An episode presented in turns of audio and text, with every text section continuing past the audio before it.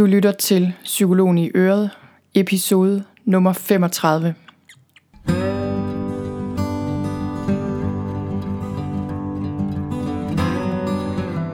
Velkommen til Psykologen i Øret. Jeg er psykolog Begitte Sølstein, og Øret det er dit. I denne her podcast vil jeg egentlig bare gerne inspirere dig til et liv med mindre stress og mere af alt det gode. Tak fordi du lytter med.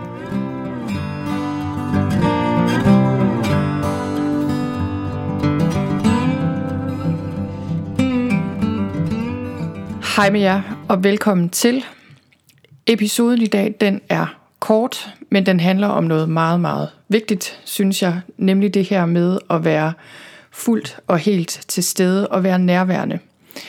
Versus det, mange af os nok kender til at være det meste af tiden, nemlig at være opslugt af tanker og fanget ind i følelser osv., og ligesom leve livet mere eller mindre på automatpilot og bag den her mur af mentalt drama og følelsesmæssigt drama. Og øhm, det kan godt være, at du lige nu tænker, at du ikke har særlig meget drama i dit liv, øh, hverken mentalt eller følelsesmæssigt eller udenpå. Men de fleste af os har altså en helt masse mentalt drama, der ligger og lurer lige under overfladen. Især hvis du oplever stress eller angst eller depression selvfølgelig, eller andre former for følelsesmæssigt og mentalt ubehag, så er det helt sikkert, at problemerne i hvert fald delvist bor i dit sind. Det, der er så interessant, synes jeg, det er, at det her med nærvær og, øh, og det her med at være til stede i øjeblikket, det er blevet beskrevet på 100.000 forskellige måder af alle mulige forskellige traditioner, alle mulige teorier og alle mulige psykoterapeutiske retninger. Øhm, og de kan godt virke ret forskellige på overfladen, men min erfaring er i hvert fald efterhånden, som jeg har stiftet bekendtskab med flere og flere metoder og retninger, øh, og efterhånden som jeg har læst mere og mere, også i visdomstraditionerne, at en af de sådan helt grundlæggende øh, transformerende mekanismer, kan man sige, i alle de her traditioner og metoder og teorier, det er det her med ligesom at øh, komme ud af sindet og kunne se sindet for, hvad det er. Altså at kunne se tanker og følelser for, hvad de er, og ligesom kunne se, at det ikke er os. Og så også se, at der er mulighed for at blive fri af det her, den her mentale verden, så vi ikke bare går og reagerer automatisk på følelser og tanker, der dukker op. Det er ligesom sådan en fælles ingrediens, der går på tværs af alle de her forskellige retninger. Og man kan sige, at det her det handler jo meget om bare at mærke, hvad der foregår, og i stedet for så at reagere på det, vi oplever, altså en tanke eller en følelse, eller det kan også være noget udefra kommende selvfølgelig, hvis det er en anden person for eksempel, der siger eller gør et eller andet, at vi oplever det, men ikke bare reagerer automatisk på det. Fordi hvis vi lever i et forhold øh, til vores eget sind og også til andre mennesker, hvor vi ligesom bare reagerer helt automatisk og ubevidst, så, øh, så vil de her mønstre, der sidder fast i os, og dem har vi alle sammen, så vil de ligesom bare drive os rundt i managen, og det er ikke specielt konstruktivt. Det kan faktisk blive rigtig destruktivt, og det kan det være for eksempel, øh, hvis det er angst eller depression eller sådan dynamikker i den stil, der er gang i. Det kan også være afhængigheder eller forskellige former for dysfunktionelle mønstre i forhold osv. osv. Men det, der ligesom er det springende punkt, det er det her med, at et er, hvad der foregår i sindet og i kroppen og i følelserne. Og noget andet er, hvordan man responderer på det. Og man kan sige, det er forskellen på, om de her ting får lov til at drive os rundt i managen, om de ligesom tager magten fra os over vores eget liv, eller om vi selv har kontrollen. Og, øh, og man kan sige, det er også det, der gør forskellen, om, øh, om vi ligesom oplever livet gennem det her mentale filter, hvor det får lov til at farve vores billede af virkeligheden og også vores oplevelse af virkeligheden, eller om vi er i stand til at være til stede her og nu, uden filter, fordi når vi kan det, så føler vi os meget mere i live, vi føler os meget mere forbundet med andre mennesker omkring os, Og øh, hvis du har haft nogle af de her oplevelser, hvor du bare var til stede her og nu, så ved du nok godt, hvad jeg mener. Og du ved også, at når man har de her oplevelser, hvad end det er i det små, altså bare lige sådan et splitsekund, eller i det store, hvor det måske er længere tid ad gangen, øh, eller ligefrem sådan faser i livet, at det giver bare den her grundlæggende ro og mening, og ligesom sådan øh, viden på sådan et grundlæggende plan. Det der er med det her, det er, at det handler ikke om at have en viden eller en teori om mindfulness eller det at være nærværende. Fordi det er der rigtig mange af os, der har. Jeg tænker, mange af os kender begrebet mindfulness og ved godt, at det er en rigtig god idé, det her med at være nærværende. Det handler ikke om at have en viden om det eller læse bøger om det. Det handler om at opleve det direkte og erfare det. I enhver åndelig tradition, i hvert fald det jeg sådan vil kalde de autentiske åndelige traditioner, hvor det faktisk handler om den her indre transformation, der er det det her, der er målet. Det er det i buddhisme, som mange af os kender, men faktisk også i kristendommen, altså i den kristne mystik, som er den del af kristendommen, øh, der også beskæftiger sig meget med, med den her direkte kontakt og transformering af sindet. Og det er det samme i forskellige psykoterapeutiske metoder, for eksempel den mindfulness-baserede terapi selvfølgelig, som øh, Kabat-Zinn er ophavsmand til. Der er Stephen Hayes Acceptance and Commitment Therapy. Så er der nogle af de oplevelsesorienterede psykodynamiske metoder, som for eksempel ISTDP. Og for alle de her, der går det altså på tværs, at et af de grundlæggende elementer, det er det her med ligesom at kunne se den her stemme, vi har inde i hovedet, eller de følelser, der bare huserer i kroppen, bare kunne se dem for, hvad de er, og ligesom stå af det her automatiske tog, hvor vi bare reagerer, og så opleve dem i stedet for. Og når vi gør det, så sker der noget. Så sker der noget med tankerne, og så sker der noget med følelserne.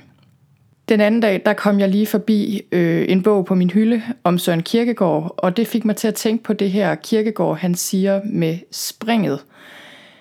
Og for mig at se, sådan som jeg forstår det i hvert fald, der er det kirkegård, han taler om her, der er det faktisk også det her spring ud af sindet og ind i det her uvisse og ind i sådan et tilstedevær, kan man sige. Kirkegård han kaldte det et eksistentielt spring, altså at man foretager et spring ud i det uvisse. Og øh, han snakkede selvfølgelig om det her spring i forbindelse med det religiøse, men det han snakkede om, som jeg forstår det, det var jo ikke en eller anden dogmatisk religion eller en eller anden opfattelse af en bestemt Gud eller noget, men netop det her med at kunne tage det her spring ud af det mentale og ind i noget større, som vi ikke ved, hvad er, og som vi heller aldrig kommer til at vide, hvad er. En anden, som øh, jeg holder meget af, en lærer, jeg holder meget af, er Eckhart Tolle. Han kalder det her the state of not knowing, altså en tilstand, hvor vi ikke ved noget. Et af mine yndlingscitater fra Eckhart Tolle, det er det her, som jeg vil læse op nu, som jeg skrev ned for nogle år siden, da jeg var på retræte med ham. Det var på et tidspunkt i mit liv, hvor jeg selv følte, at alt var håbløst. Så det hjalp mig enormt meget, det her med at, øh, at kunne se muligheden for, at jeg kunne træde ud af min tænkning, og at måske betød mine tanker om situationen dybest set ikke ret meget. Og det han sagde, det var, Thinking is no more than a tiny aspect of who you are – Most people are alienated from who they are. To see this is a first step towards going beyond it. Be at ease with not knowing, go beyond the mind. A deeper, non conceptual knowing will arise. A power greater than you takes over. Så det her, det handler rigtig meget om at indse, at dine tanker ikke er dig, og gudskel tak og lov for det, vil jeg lige have lov at sige. Men de fleste af os har mistet kontakten til os selv, og den vi egentlig er. Og øh, hvis du kan lære dig selv, at det er okay ikke at vide noget, og at det er muligt faktisk at træde ud af din tænkning, og træde ud af den her evige trang til at ville forstå tingene med dit sind, så vil du opdage, at der faktisk er noget på den anden side. Der er en måde at forstå tingene på, som, øh, som føles som om det kommer fra et dybere plan, vil jeg sige. Det er selvfølgelig svært at sætte ord på. Det kan lyde meget abstrakt, og det kan være, at der sidder nogen derude og tænker, hvad i alverden snakker hun om, og fred være med det. Men man kan sige, under det her lag af tanker og følelser, altså alt den her mentale støj, Men, øh, men mange af os opdager det bare ikke, fordi vi går rundt i overvis og er opslugt af vores egne tanker i virkeligheden. Så der er altså rigtig god grund til at gøre et eller andet seriøst for at prøve at komme ud af tænkningen og, øh, og nærmere dig selv. Og øh, det er der rigtig mange måder, man kan gøre på. En klassisk form er jo meditation, men der er rigtig mange måder at gøre det her på. Og øh, mange oplever, at sådan noget som yoga eller andre former for bevægelse er en rigtig god måde at komme til stede på. Rigtig mange oplever, at naturen hjælper. Jeg har også haft meget stærke oplevelser sammen med andre, altså i fællesskab med andre. Det kan være enten sammen med min mænd og folk, jeg er meget tæt på, men det kan også være i grupper, øh, når jeg har deltaget på retræter og sådan noget. Men her der vil jeg gerne lige give et eksempel på, hvad det betyder det her med at kunne komme ud af det her mentale drama, som mange af os er opslugt af hele tiden. Fordi øh, jeg kom til at tænke på det her emne faktisk, fordi jeg var i svømmehallen i går morges, og da jeg havde været i svømmehallen og ligesom reflekteret over, hvordan den tur havde været, der besluttede jeg mig for at lave den her episode, fordi øh, jeg tænkte bare, at det var meget sigende for, hvordan mange af os går rundt og, øh, og har det. Og jeg synes bare, det var et meget godt eksempel på, hvad der sker, når vores tanker ligesom stjæler vores nærvær.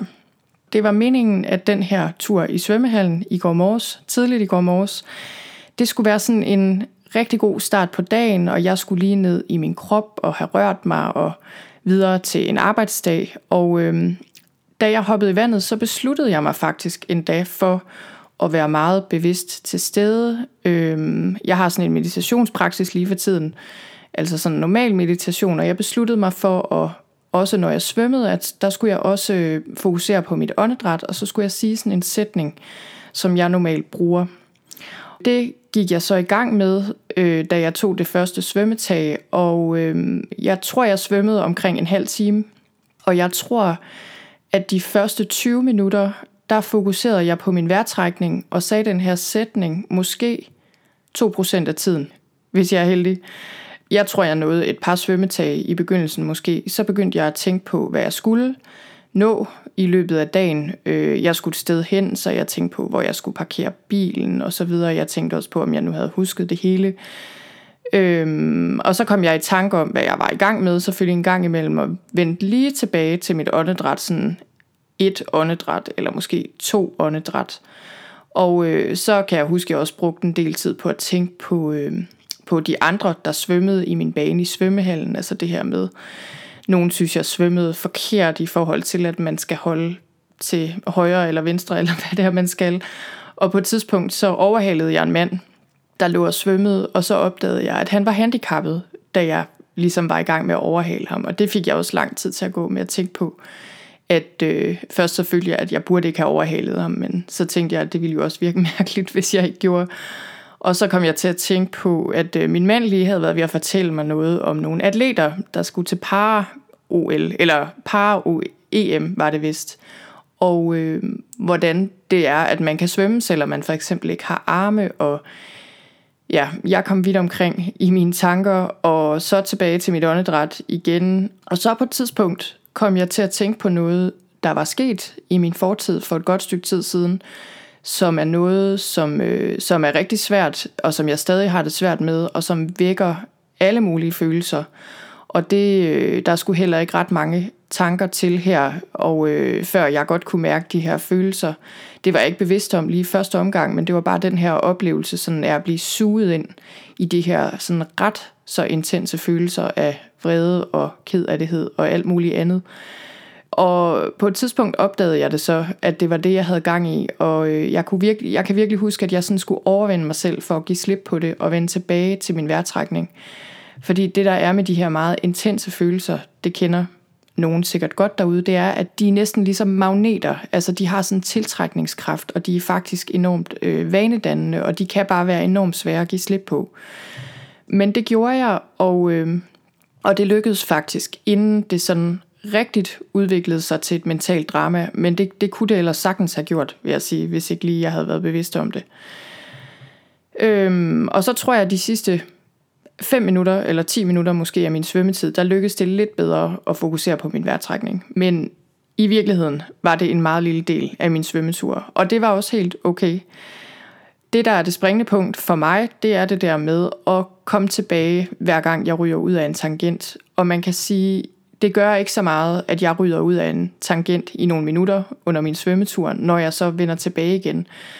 Fordi selvom, øh, selvom det ideelt set selvfølgelig havde været rigtig dejligt, hvis jeg bare kunne fokusere på min vejrtrækning hele vejen igennem, så havde jeg virkelig fået et godt mentalt break der. Så var det okay, og det var faktisk okay, at det bare var nogle enkle vejrtrækninger en gang imellem. Det var meget, meget bedre end ingenting. Men, øh, men jeg synes bare, at det her er et meget godt billede på, hvad det egentlig er, der sker i sindet, og hvordan det ligesom forhindrer os i bare at være til stede der, hvor vi er. Øh, fordi en hel del af tiden, der har vi det altså med ligesom bare at leve os ind i det, der foregår i sindet. Nu var det jo ikke fordi det her det var et kæmpe drama der i svømmehallen. I min verden var det her ikke et kæmpe drama. Jeg oplever dramaer indeni, der er langt, langt større, og det gør de fleste mennesker. Men alle de gange, jeg ligesom fik hævet min bevidsthed tilbage til her nu, det gjorde en forskel. Jeg fandt mit fokus der i svømmehallen, og det gjorde også en forskel for resten af dagen, fordi øh, jeg synes, når jeg ligesom er bevidst, især i starten af dagen, når jeg prøver at være bevidst om at finde mit fokus, så er jeg også bedre til det resten af dagen. Så jeg var ret meget mere fokuseret resten af dagen, end jeg ellers ville have været. Jeg får også lige lyst til at nævne en af mine andre yndlingsforfattere, eller en af mine yndlingsbøger i hvert fald. Den hedder The Untethered Soul af en forfatter, der hedder Michael Singer. Og i den her bog, der synes jeg, han beskriver det utrolig godt, det her med at skelne mellem den stemme, vi har i hovedet, og så os selv. Og Singer han beskriver den her stemme, vi har indeni, som din indre værelseskammerat. Og det synes jeg er et rigtig sjovt begreb. Den her værelseskammerat er en, vi altid har med os, fordi det er en værelseskammerat, vi har indeni. Og han siger, at hvis man gerne vil møde den her værelseskammerat, hvis man er i tvivl om, om man har den, så skal man bare sidde i stillhed et eller andet sted alene et stykke tid og beslutte sig for at finde absolut stillhed i sindet.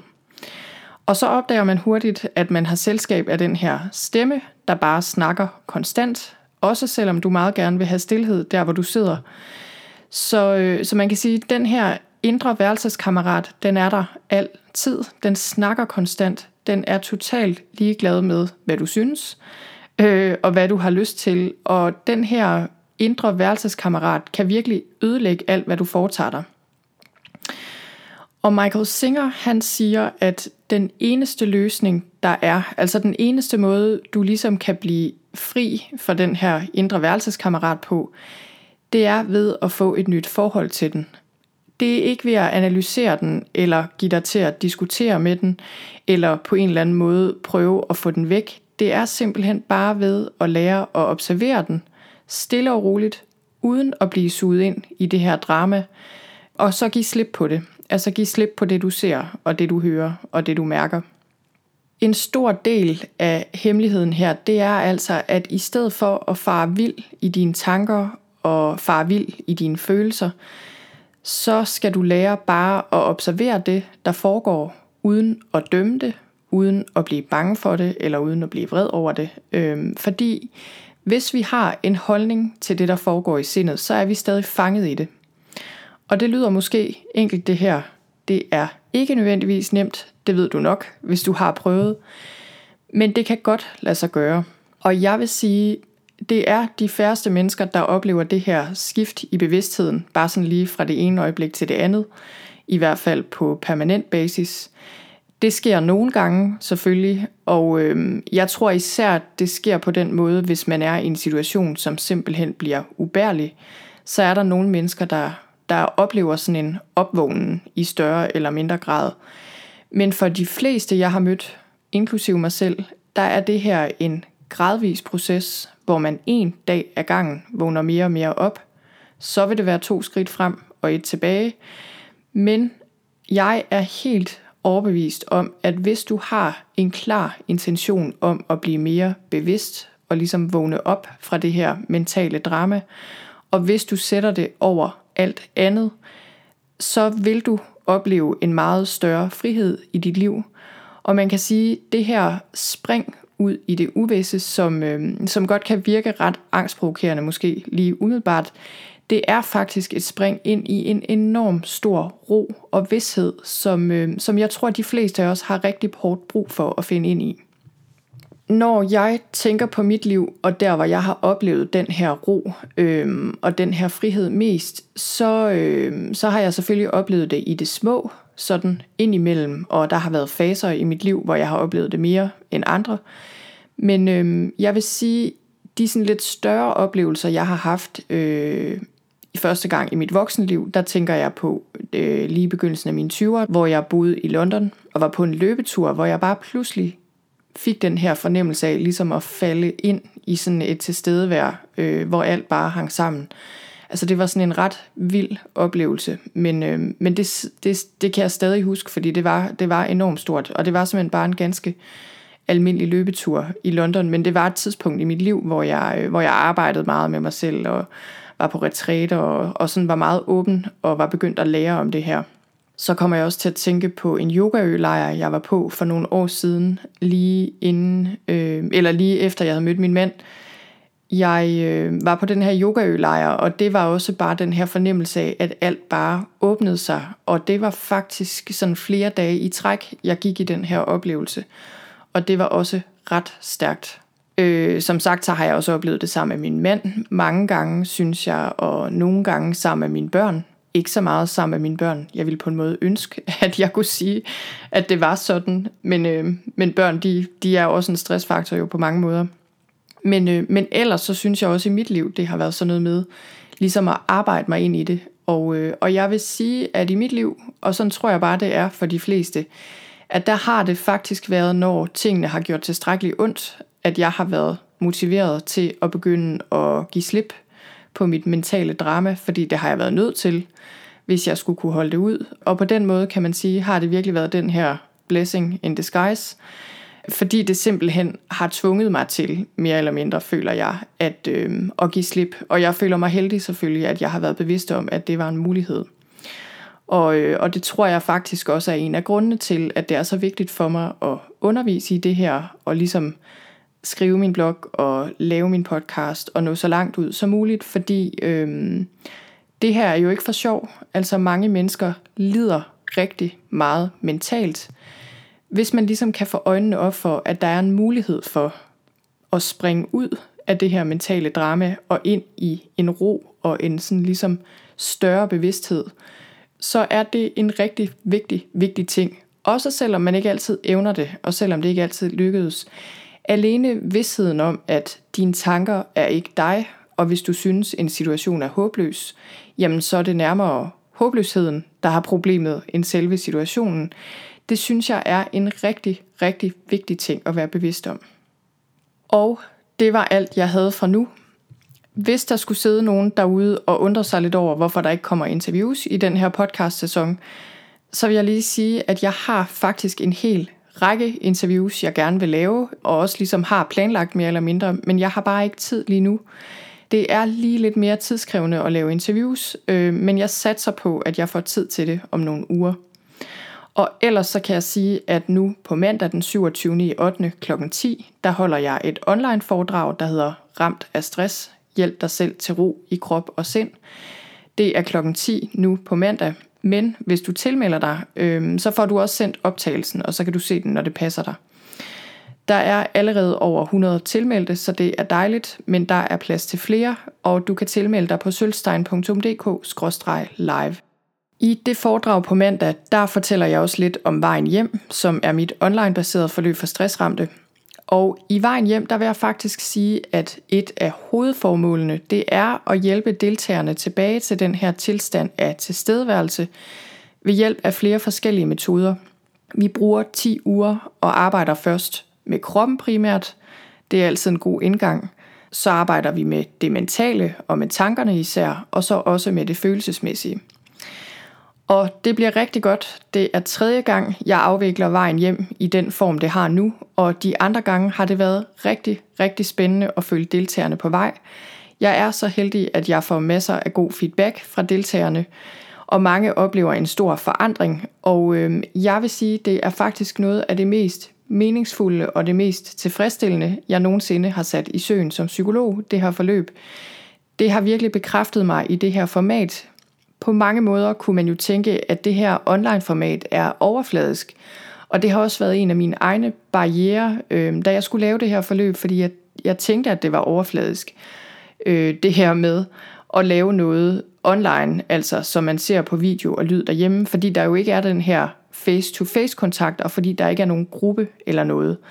Men jeg må virkelig sige, at, øh, at jeg bliver mere og mere bekræftet i, at det her format kan noget, og at selvom man ikke møder hinanden personligt, man har godt nok mulighed for at ringe til mig eller skrive til mig, hvis det er det, man vil, men selvom der ikke er den her øh, almindelige samtale eller det her face-to-face møde, så sker der altså bare noget i den her proces.